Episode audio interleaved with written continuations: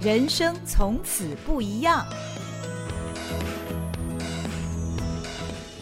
Hello，大家好，欢迎您来到《人生从此不一样》，我是赵新平。今天我们请到的这位来宾是资深媒体人，在媒体呢服务了应该有三十年以上的时间，但是他现在是吴宝春面包的总经理，他的人生肯定不一样。我们欢迎邱一新邱大哥。大家好。真的是没有想到你会去当吴宝春面包的总经理。现在来看，你跟吴宝春先生是怎么结缘的？也是因为过去在媒体的关系，所以认识是吧？对，当时宝春师傅还在、嗯、还在一家公司上班的时候哈，哦、面包师傅嘛。哦、那有一年，他的老板哈许先生就打电话给我，就是说他们有一个师傅要去法国比赛。哦。那因为没有去过巴黎哈，是不是可以就近有人可以去照顾一下，打个招呼？哦，那当时我就请我一个专栏的作者，啊啊，在巴黎，他就请他帮忙一下去看一下。嗯嗯，啊，那他去看了。那当年他去比赛的时候，其实是还没有有名嘛，Nobody 的时候，完全没有名气的时候。嗯，那时候那是而且是团体。他们有一个三个人团体去，那一年他们得到亚军。好，然后后来回来以后，其实当然台湾烘焙业很开心嘛，第一次能够晋级，而且拿亚军。嗯，好，那这个事情后来我就也没有放在心上，就这样日子就这样继续过下去。好，那后来突然宝春是出了一本书哈，那后来就还有点名气，那就提到说他要去。比赛要去被邀请去参加那个世界大赛，个人的哦，这一次是个人。哦，两年后他就拿了一个世界冠军。嗯，好，当然那时候我们都知道他也认识他，可是那时候我跟他还是没有直接的来往。嗯嗯，哦，是因为那时候我刚好有创办了时尚玩家哈。嗯，那时尚玩家，我们那时候就办了一个跟客户交流的一个一个交流会。然后就请保春师傅来做面包，顺便演讲、分享、分享会，大概是这样。所以那时候才开始有第一次的的来往。不过那时候已经是二零一二、二零一二吧，哈，那时候，哦，那后来也没想到了哈，我在媒体因为，诶，公司换了经营者，哈，公司就转换老板了，然后就离开了，我就离开媒体了。好，那离开刚开始也是去了。大学，中兴大学，还有南华大学在做讲师哈，叫教课。哦，啊，突然之间就接到保存师傅的电话啊，哦，他也不知道去哪里拿到我的电话，就是说想邀请我到他公司里面去上班这样子。哦，哎，他不是说是负责哪个部分？当时他是也没有特别讲啦，他只是说来协助他哈。那我后来当然也知道，说他是一直想要企业化，他一直有这个，因为本来是面包店嘛，哈，啊，他可能是这方面。那我当时也有思考过了，因为我想说这个行业也没做过，而且加嘿，而且加上有一个一直都在媒体业嘛，然后有一个前辈哈，就詹宏志先生哈。哦，他在我离开媒体的时候，有请我去他家吃饭。嗯、哦，他夫人请我家吃饭。嗯，那吃饭的时候，我那时候可能也比较难过嘛，离开自己以为会做一辈子的媒体工作。嗯，哦，一时不知 不知下一步该怎么做，所以我就趁着酒胆了，因为喝了一些酒，我就请教那个，因为客人也都走了，我就请教那个张宏张宏志哈，我说宏志啊，我不知道我下一步。应该何去何从哈？然后他愣了一下，他说：“你这样突然问我，我也不知道怎么回答你。”然后他就反问我一句话：“一定要做媒体吗？”一定要做媒体吗？这句话点醒了我哈。哦，所以我就想说，君子不器嘛。嗯啊，我就开始思考哈，我寻找我的新的用途。好，所以才去先去教书，就放弃媒体。其实那时候媒体业。还是有一些同业有来邀我啦，嗯，可是我那时候有一点心境上有点转折，嗯，哦，就在那个转折期间，先去教书，嗯，哦，就保存师傅来邀的，好，所以我我觉得会有这么大的勇气，诶，跟这句话，所以借这个机会分享给各位，因为我们习惯既有的一个工作，比如说做了二十年、三十年，一定有一个框架，嗯，哦，你要突破这个框架，离开这个框架，其实很困难，是很大的挑战，哦，但这个这个也影响了我很大，哈，嗯，哦，就就是人生从此就不一样，我就很勇敢的。哦，就踏出去，哦，到了烘焙业，哦，当然现在如今想起来，哈，我也觉得应该也算是媒体业，在媒体业都做过，做过编辑工作，嗯，我觉得人生哈也是一种编辑，嗯，好，编辑就是你选择你需要的主题，然后把它放在一起，哈，不管你用什么方式，哈，哦，那我现在到了烘焙业。我就想到说，我如果让面包也承载着知识，承载着文化，哦，我当然指的是各国的面包文化，哦，甚至，哦，我让它承载着台湾的农产品，哦，那它不就是另外一种形式的媒体吗？啊哈，哦，它只是载体不一样。过去我的载体可能是纸张，嗯，哦，你在电视，你的载体可能就是数位，哈，和种种。那我现在的载体就是面包，嗯，好，所以我后来从这边也延伸出来，就是说我是不是可以用我们在看美术馆或博物馆常常有所谓的策展 curator，哦，那我是不是也可以用策展的方式，哦，来展现哦不同主题的面包，哦，好，所以这个是一种方式，当然归宗就底，当然是希望。哦，它不再是一个面包店，它希望是一个企业。好、oh. uh huh. 哦，这个这个概念有点不一样，所以我所以我们现在是股份有限公司啦，嗯嗯嗯、大概是这样的情况。嗯嗯嗯。所以吴宝春让你的人生从此不一样，你也让吴宝春面包从此不一样了，因为多了几分文文青的气息哦。我第一次看到吴宝春面包有用面包阅读世界这句话的时候，觉得哎。诶以前没听过，没有想过这样的想法。用面包阅读世界，那你怎么阅读？你指的是面包用的呃各方的不一样的特殊的材料等等去阅读世界各地吗？哦，这个胖的概念一定是受到日本影响，嗯哦，所以我觉得就是说，它既然是来自国外，哦，尤其有一次，因为我很敬仰那个。那个严长寿先生哈，严总裁，他有一次就回到讲到，就是说很多事情要回到他的文化面去思考。哦，那胖这个事情在欧洲，哦，比如说你说可颂，那可颂这个事情，你当然要回到奥地利，回到法国，哦，这样去思考。哦，所以包括。宝春师傅他最有名的，当然现在大家会说知道说酒酿桂圆或荔枝玫瑰，对那是他得奖作品。哦，哦，应该最开始他接触到所谓欧式面包做的最成功就是长棍。哦，哦，baguette 哈，哦哦，哦，像这些他当然一开始是从日本人身上开始学习。哦，可是慢慢的他有这个能力以后，不止他自己，哦，他也鼓励就是我们的技术团队哈，面包师傅们，他也送他们去。国外学习哦，好，所以无形当中，你是不是透过面包在包容了各国的面包文化进来？当然，他们去学习的是技术面，嗯嗯，好，可是这个技术其实某个程度也代表的跟我们不一样。欧洲、美国，他们是以面包当做他们的主食，嗯，好，所以在这个观念下，好，面包文化。好，如果我们把它引进了，就以面包阅读世界。嗯，那刚才提到的里面的食材，嗯，好，要包什么食材？面包有个特性哦，无所不包。嗯哼，好，所以什么食材基本上都可以包进去。好，只不过是过去因为长期受日本影响。好，那现在有这个能力，我们就到好欧洲好其其他地方去学习。好像我们店里面有一个叫做那个 Panettone，是意大利的。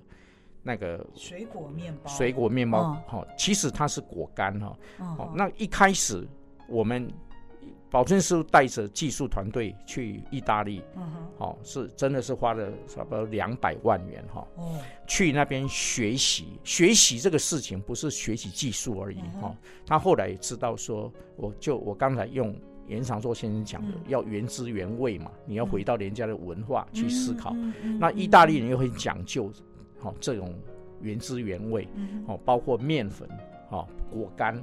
哦，甚至酵母菌都是意大利的，所以你即使在网络上，你有看到很多的配方的做法，嗯，事实上对意大利而言啊，这个是你做的面包，可是他不承认你是做水果面包，做帕尼托尼。哦，哦，因为就像你要学做他的披萨，你没有按照他的定义。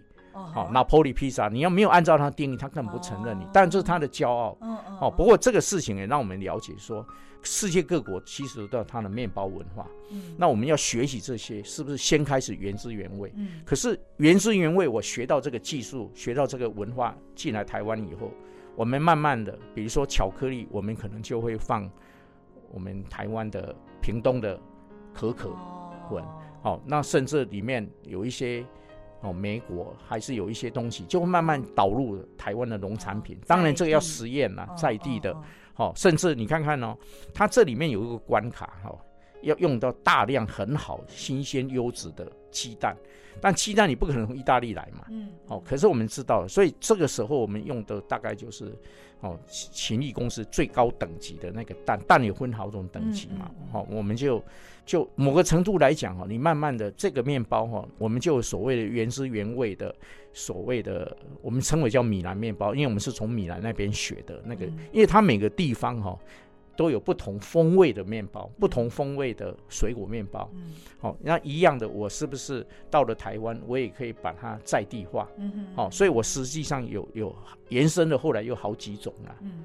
哦，这个就是以面包阅读世界到以面包阅读台湾。嗯嗯嗯嗯。哦，概念上是这样的。嗯哦，当然这个只是我刚才是举例了。嗯。那后来还有很多很多的策展，那个就很道地，甚至我们用以面包阅读客家。你看哦，刚才以面包阅读台湾，我就可以把它拆分成，我可以以面包阅读族群呐。哦。对不对？客家也是个族群呐。哦。哦，你透过面包让它。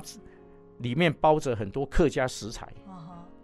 那就客家面包。嗯嗯嗯，哦，概念上是这样。嗯哼，所以我们听邱大哥，我相信你除了现在应该不会做面包吧，还不会做面包，但是你已经说的一口好面包了。我应该这样哦，光我这样说其实是不用。我 也许我因为在媒体嘛，哦，我我觉得宝春师邀我来，他曾曾经有。对外讲过了，因为他觉得整个公司面包技术团队哦，其实思考的都同一件事情，他缺乏外面的刺激哦，所以我的加入，他说提供他不同的思考，哦，对面包有不同的思考。所以邱大哥，我觉得你去了五宝春面包之后，你是把呃文化的元素、文化的力量注入了烘焙业，但是你的职务是总经理，总经理要负责营收吧？哎，对，嗯，我应该这样讲哈，经营面来讲哈，我一开始是副总，我是协助宝春师傅哈，那我是疫情期间这边才开始接哈，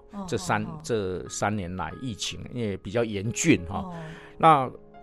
总经理当然有些认识我的朋友，媒体朋友应该不会意外啦，因为我之前在 T 的时候，T 有一家平面部分叫英特花公司，哦、我那时候就已经担任总经理，哦、担任好好多年。那总经理在媒体都知道嘛，我也我是从就是副总编、总编、发行人啊，那我、嗯、他当时香港人在管，香港人是用总经理制，嗯、所以。最后我被赋予总经理的责任，嗯、那总经理当然不外乎就是财报，这是很基本的嘛，还有经营面这些哈。哦、那我是受到香港那些 TVB 的，嗯、哦 TVB 这个高阶他们那些财务人员的熏陶哈，嗯、有受到一些训练，基本的训练哈。嗯、因为财报不是只有看它盈亏哈，是我觉得财报很重要，是要它是一个未来的地图。嗯，好，你看我很多事都会用旅行去解读它哈。哦，你在真正你看懂财报的话，你在财报你会看到未来的走向哦，公司隐藏的风险，嗯，哦，种种这些哦，所以，所以我我我觉得还有很多的行销面，哈。好，营运面，哦，不是只有技术面。那我之所以敢接，也是因为宝春师傅他让我有一个信任感，就是说，因为他本身带领的技术团队很强嘛，好，所以在技术方面，我只要跟他们沟通交流，提供一些想法，嗯，哦，赋予意义。因为我自己有有内部的会议啦，我就说。做面包要有意义的做面包，在做的时候你就知道你要做什么面包，不是只是为了换个新的口味。因为整个面包烘焙业其实是供应商的系统，哦，供应商当然很重要，没有供应商很难嘛，哦，那举个例，最近很流行的所谓国王派，国王派其实是法国在圣诞节天主教的一个一个节庆哈。哦，变成一个习俗，哦，国王派，然后大家里面有放着一个所谓的瓷偶，吃到了瓷偶，你就当天你就当国王，你就表示比较 happy，哦，你大概有那种有有一种 get together 的的那个欢聚在一起的概念哈。可是国王派，因为我自己在法国旅行的时候有参观过这种。他们国王派里面的馅是杏仁馅，马卡龙其实也是杏仁馅。那我有参观过马卡龙的博物馆，哦，那大概知道说，其实对马卡龙这个事情，就连法国他们各个地方的的解释也不大一样，好，不是我们现在所看到的巴黎那种彩色的马卡龙，哈，哦，所以这样的延伸到了台湾，哦，我觉得国王派虽然是一个法国的文化，哈。可是到了台湾以后，我也考虑到说，那个杏仁馅你吃多了会腻嘛。嗯。好，可是这个确实是很棒的一个东西。嗯。那我就建议哈，我们的主厨团队，好，是不是可以再变化一下？嗯。好，那比如说我们的总主厨，他就加了那个普里的玫瑰，玫瑰哈，普里玫瑰，哦，放进去，玫玫瑰馅。哦。啊，他取名就就变得很口味很不一样，而且很花，就是很。就变成叫做他取名叫皇后派了。哦，好，因为加了玫瑰，好，国王玫瑰哈这样的。那可是后来因为我自己有一些思考不一样哦，因为我我蛮喜欢喝杏仁茶的，那我就跟台北的主厨也在商量哈，有没有可能做出台湾味道的杏仁？我们现在喝的杏仁茶。南北杏混合的，其实是跟欧洲在所谓杏仁的味道是不一样，不同品种的。嗯，哦，所以后来我们也尝试了把它做出来，叫白雪公主派。哦，其实都是国王派的延伸。哦，那你这样从行销面来讲，哦，给客人来的选择是不是多了两种？国王、你吃不惯。国王派还少一个王子 哦，你你就你就可以试看看皇后派嘛，对不对？哦，哦，那你可以甚至你喜欢台湾味的，你可以试试看台湾的，我们这个白雪公主派嘛。哦，那我我行销面三个，我可能国王派卖的量不如你，可是我三个加起来，是不是就产生一个很大的量？而且我最重要的其实是提供客人更多的选择，嗯，而不是说我我只是纯粹哦，然后销售量比较大这种概念。而且更意外的哈，我们因为学习了国王派，最近这几年不是很流行蛋黄酥。嗯哼，那我对面包师傅有一个期待，我觉得一个面包师傅如果，因为他毕竟面包是国外的一个技术哈，那你如果今天要做我们中国哈华人传统喜欢吃的这种蛋黄酥，那只是承袭过去的技术这样做的，我觉得很可惜啦。我觉得是不是要？要一个转身哈，所以我们里面的师傅很厉害，他就用国王派的那个派皮的概念做蛋黄酥，所以我们的蛋黄酥比较特别，就是它他就是用国王派的那种做法做那个皮。那我的解读是这样，这是一种创新。哦，我不能说它比传统的蛋黄酥更好吃，也没办法这样比。嗯，哦，应该是说也是。给大家更多的选择，嗯，哦，我觉得很多事情哈，你在做创新的过程里面，也许更好，也许更坏，但不管怎么样，创新是值得鼓励的，哦，创新会留下轨迹，那你才有更多的可能性出来，嗯，哦，如果我们到现在只是要做传统的哦，就蛋黄酥，我我不是否定哦，我觉得这很棒哦，嗯、因为我我自己也都吃哈、哦。嗯、可是我个性上呢，我希望大家能够突破旧有的框架，好、哦，然后这样才能够产生更多的创新。嗯，好、哦，那你说跟旅行有没有关？有关系啊。我上本书其实谈的就是与天使摔跤，就是寻找爱迪生。哦、我从爱迪生身上看到他有很多的发明，很多的创新。哦，哦，就是。勇于挑战旧有的框架。过去三十年在媒体那样子的一个环境，虽然可能在周刊啦、在报纸啦等等的这个，可能呈现的形式不一样，但都是在媒体业。那现在到了烘焙业，看起来你也找到了你自己很喜欢的一番天地，对不对？虽然这个行业跟媒体业是完全不一样的。我。其实对我来讲都一致的。我刚才一直在讲我做编辑的工作，当我讲的编辑是一个更大的概念哈。你看我接 TVBS 周刊平面，可是在我手上我就想办法了哈。后来去，因为那时候一直亏嘛，那我就想说有什么其他办法。那我后来就做了做的那个时尚玩家，嗯，好，时尚玩家是先有杂志再有电视的哈。然后甚至女人我最大。哦，先有电视，好、嗯哦，那我就将电视内容变成平面嘛。嗯、其实这个运用还有像健康两点零等等很多哈，这些都是创新哦。对，它新的点子，嗯、因为我觉得说我们很多事情用新的眼光去看旧的事情，嗯、或者是改变它的用途。嗯，哦，这个就是创新。嗯嗯嗯。哦，用红酒去浸泡桂圆，这个事情就是一个创新。对对。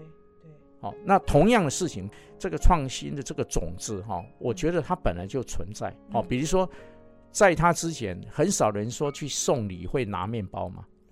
可是因为没有人做到那么大一公斤。嗯哼。那宝春师是因为他就看到国外哈，你人家面包都做很大嘛，好，所以哦，他就就想说做一公斤也是要说服啊，那说服内部，那。等到大家都习惯他有名了，就带面包去送礼。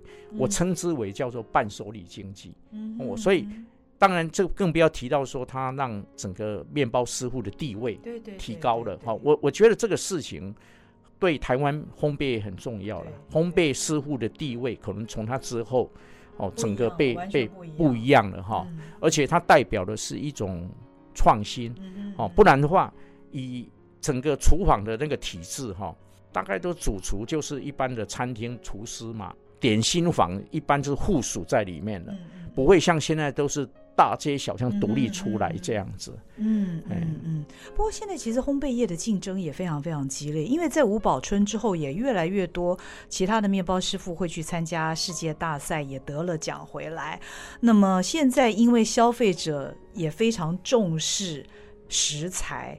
所以呢，我们看到面包的花样越来越多，也用越来越多在地或者是独特的食材。很多，呃，面包师傅，我觉得现在就跟遍地开花一样，各自精彩哈。在这样的一个情况之下，吴宝春他如何持续他的品牌的力量跟他的光环？其实，也因为宝春师傅哈，他将这个面包师，比如说他当时去比赛的两个助手哈。嗯嗯一个无止境师傅在去年就拿到世界冠军了，好，经过十年后，那更早前还有一个王鹏杰师傅哈，另外一个助手哈，他在前几年诶拿到世界冠军了。不过他是他是艺术类的哈，一个欧包类哈，但不管，我觉得说说有一年我陪宝春师傅去巴西去领一个奖，那个奖很特别哈，那个是世界的烘焙的组织各个国家。去联合起来的，那每每一年都会选一个最有贡献的面包师傅。但是这个所谓贡献，后来我去研究它，原来就是要传承。那那一年我忘了哪一年哈，那一年把这个世界最佳面包师傅是颁给宝春师傅。好，那其实鼓励的是说他一直在带动跟栽培很多。好。现在外面有很多的年轻师傅，其实我这样讲，每一家面包店，我根据我这样这样吃哈品尝，我觉得都做得非常棒，那个技术哈都很接近。嗯嗯。哦，所以在这样的竞争里面哈，我们讲竞争，可是我的看法是百花齐放哈。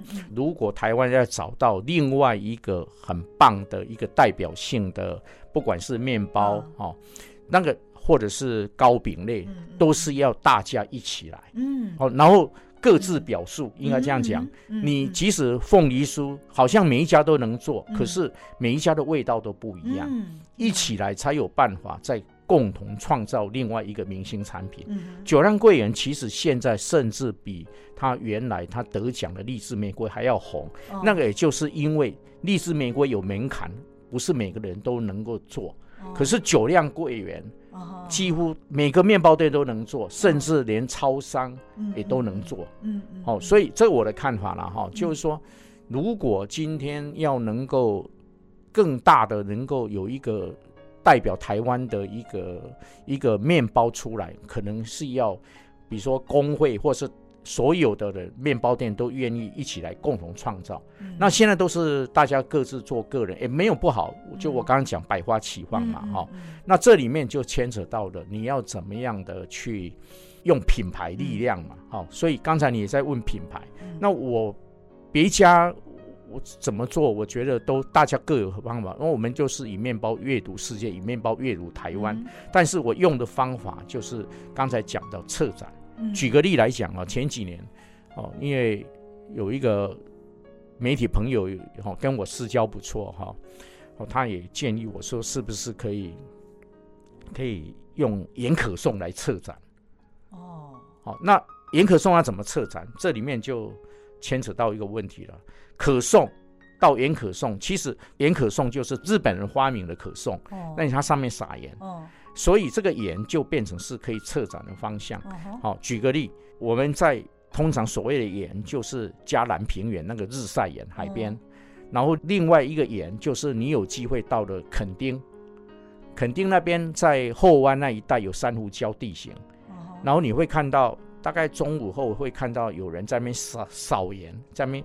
Q 盐就是当地有人就会去将珊瑚礁，那太阳晒了会产生结晶嘛，嗯、把那个盐捡捡起来。嗯，哦，那个就是珊瑚礁盐。嗯、然后有一次我在旅行的时候走，我书里面在讲的徒步旅人在讲，有一次走安通越岭道这个古道的时候，不小心去遇见当地有个永湖部落在有一个老先生在海边煮盐，我后来从那边。再探勘进去，原来才知道说，阿美族在日本时代，他们有时候偷偷的，因为盐是管制品嘛，他们偷偷的在海边用海水煮盐。那为什么会在海边？因为海边那个砾石地形啊，不是沙滩哦，砾石地形那边有很多的漂流木，然后煮个一天一夜，海水就会结晶。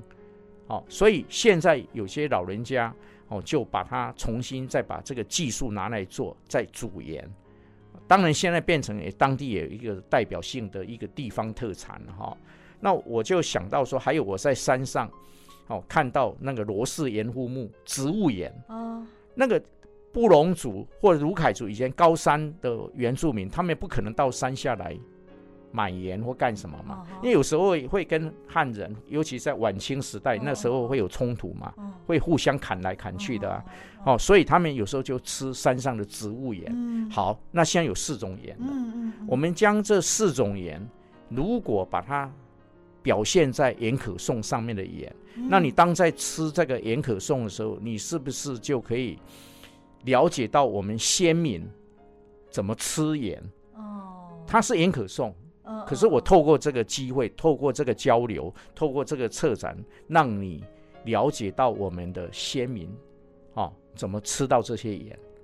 这个可能比你教科书要读，我我我也不知道教科书有没有记载这些了啊。我只是说，透过这样的话，我是不是面包变成一个载体？对，又用面包阅读台湾了，用盐可颂。嗯阅读台湾，哎，台就先民怎么采？你你这时候才知道说盐不是。当然，这个如果在大陆或者是在像中南美洲，他们还有井盐，还有那个什么，哎，湖盐。所以我常常鼓励，就是说大家有机会哈，就多旅行啦。嗯、旅行的目的当然会花到钱，但是你是投资在自己，开拓你的眼界。好、嗯哦，那我们把这样的概念哦放在了自己的。的产品上或工作上、职场上，哦，那我我我在分享这些，其实也都是有很多媒体朋友来帮忙，就把它扩散出去。哦，其实我们是希望像哥伦布一样，哦，我我是期待期许保存食物，他自己也是这样的期许啊。哦，也许我生意没有以前好，或者说现在竞争很激烈，但是凡走过必留下痕迹。我们扮演哥伦布的角色。去寻找烘焙业的新大陆、嗯、新航线，嗯、那你留下的轨迹，也许，也许后来陆续完成，把这个轨迹做得更大的，可能是某一家面包店也没关系。嗯嗯、哦，我我觉得成功也不必在我。嗯、哦，当然，作为一个企业经营者，我们现在就是说，让让我们的员工都有好的。好的生活可以过哈、哦，当然现在是比较辛苦，因为疫情刚完嘛哈、哦。就拿去年到今年，去年因为开始转亏为盈了，我们就哦，保证是按照他的承诺，以前也这样了，我们拿出净利的三成分享所有员工哦，好净利三成，所以。哦这个这个事情其实也是我现在第一次这样讲哈、哦，外面其实很少知道，因为这是我内部的事情。哦哦，当然这也不能公口说白话，因为我的会计师事务所是资诚，嗯，哦，那也是国际知名的哈。为什么我们都这样做？不是说，因为我觉得开发票本来就是你应尽的义务，可是现在已经不是开发票这个事情，我所有的账是交给资诚会计师事务所来来做的哈。我们就希望更透明的让员工。我知道我这个月赚或亏，嗯、甚至知道为什么会亏，为什么会赚。嗯嗯。哦，所以每一个月的月主管会议，其实这个都是公开给所有的的嗯的员工是知道的。嗯、哦，我是采取透明做法。不过，我想阅读跟旅行，它丰富了邱一新邱大哥的人生，它也让你现在的进入了烘焙业之后，给吴宝春面包一个完全。不一样的思维，我想他们应该没有碰过这样子的一个伙伴。那我想在 在吴宝春面包里面工作的烘焙师傅，应该也觉得自己跟别人不太一样吧？比较辛苦啦，我我必须承认哈，有时候在沟通交流过程，面包师傅因为这个有点推翻了他既有的，像你可以把葱面包做得非常好，嗯，好，你也可以把红豆面包做得很好，嗯、可是。嗯你在吴宝春这个团队里面，哦，宝春师傅的要求也蛮严，他职人的概念嘛，所以以红豆面包来讲，外面的红豆我知道有些店，因为现在分工很细嘛，你就直接从外面叫豆沙馅进来就包进去。嗯嗯，嗯。我们每天煮红豆，因为保存师傅他们在日本学过那种大壶，我想类似麻糬那种大壶里面的红豆馅，一颗一颗。很明显，可是你是确实非常松软，入口即化。Uh. 我们里面包的是每天早上面包师傅要做要煮豆沙、uh. 红豆馅，然后再包进去，uh. 是不是比别人家多了一道功夫？好、uh huh. 哦，那葱面包还好，那个用的是三星葱啦。哈、uh huh. 哦。好，那因为我们主张有履历嘛，哈、uh。哦，这些都还好，只是比较辛苦。他怕的是说，像最近今这几个月，我推的是。小米系列的面包，那小米这个事情，你现在外吃了很多小米粥，很多是进口小米嘛，哈、uh。那问题是我刻意就是要用原住民部落的小米，uh. 比如说这一批我们用的是台东多良附近的小米，还有那个。屏东山地里面的小米，好，那去收了，因为那个量都不多，嗯，那我们就去做小米面包，嗯，那为什么今年要做小米面包？因为今年是联合国公布的国际小米年，哦，是小 米是小型谷物的意思，但是我们在那边简称小米，我们现在讲的小米是刻意指我们现在部落这种小米，其实它指的是小型谷物，好像我们说的稷。好树、哦、很多，其实早期中国就有这些小型谷物。那联合国为什么推这种小米？因为小米是可以旱作，而且比较不会那么辛苦，它不会那么耗水，所以种水稻其实是很辛苦。水稻这个概念应该是从荷兰、日本时代、嗯、哦才开始大量的种水稻。嗯、可是水稻其实是很耗水的。嗯、以目前来看，为什么？会废耕，除了人力的需求以外，另外一个就是常常会断水，因为缺水嘛，这个很难以想象。这几年因为气候的变化很大，所以其实种小米，好，农委会实实际上也是有在推种植小米啊，联合国也在推，那也呼应了一个。虽然我是面包业、烘焙业，但我就是要呼应这个这个联合国的这个小型这个小米年嘛。哦，那问题挑战就来了。他过去从来没做过小米，小米是没有一个 怎么讲，它的没有金性嘛。台湾对面粉的概念就是小麦面粉，可是你现在变成要用小米，变成是个挑战。好，所以我们就有一款面包，就是用小米去发酵，取它的酵母。再来做小米面面包，就酸种面包的概念了，啊。哦，好，那个这个你试一下，如果你今天是面包，是不是又增加了很大的挑战？嗯嗯，好，那甚至我为了要希望以面包，这个是面包阅读台湾嘛，以面包阅读世界的时候，嗯、我前两年去说服了挪威，跟我们进了它的面粉进来。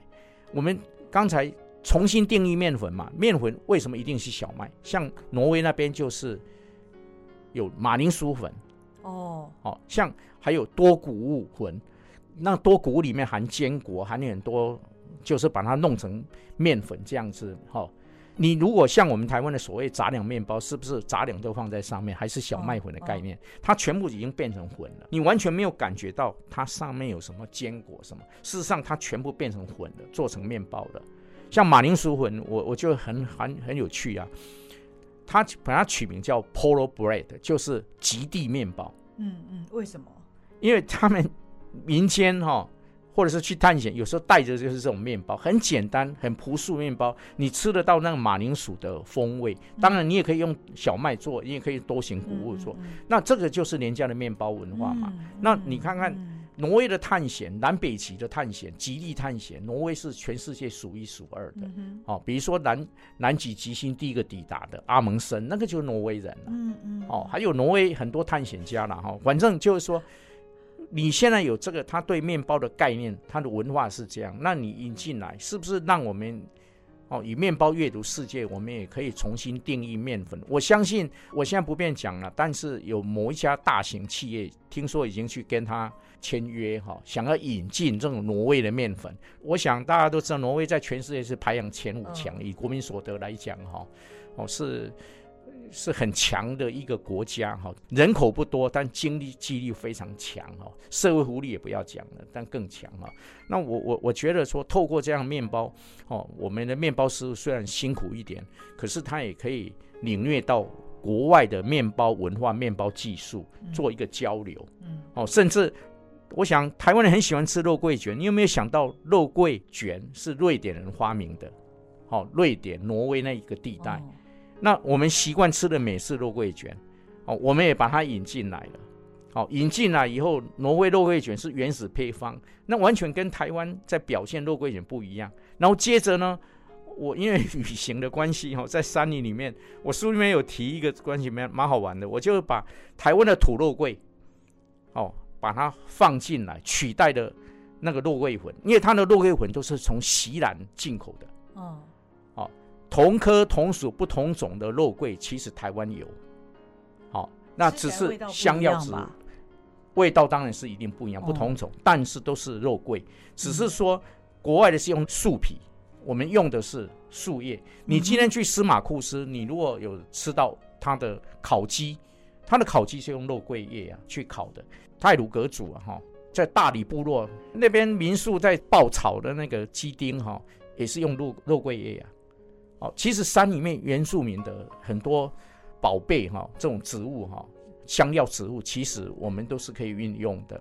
这些我都有陆续，嗯、像刺葱是大家最普遍的嘛，嗯嗯、我也把它拿来做刺葱面包。嗯、哦，那这些不管是国内国外哈，我面包阅读世界，阅读台湾，嗯、哦，那这个都是对师傅来讲。